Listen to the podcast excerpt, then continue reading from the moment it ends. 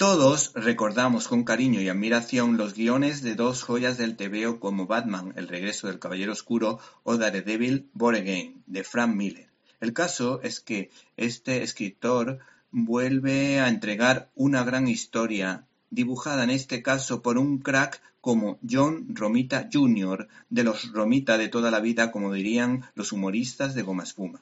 El caso es que la editorial ECC en España está editando bajo el sello DC Black Label Superman Año 1 dividido en tres álbumes. Yo me he leído los dos últimos de esta especie de trilogía y si hace unos meses les hablamos de la segunda parte, ahora le toca el turno a la profunda e interesante tercera parte, con una serie de dibujos a tres cuartos de página, media página y a dos páginas de una belleza estética y expresividad inigualable, como esas ropas que se estiran o ese cristal que quiebra con la fuerza del héroe.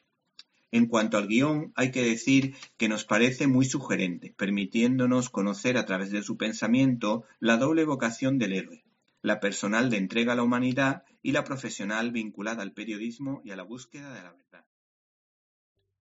¿Te está gustando este episodio? Hazte fan desde el botón apoyar del podcast de Nivos. Elige tu aportación y podrás escuchar este y el resto de sus episodios extra. Además, ayudarás a su productor a seguir creando contenido con la misma pasión y dedicación.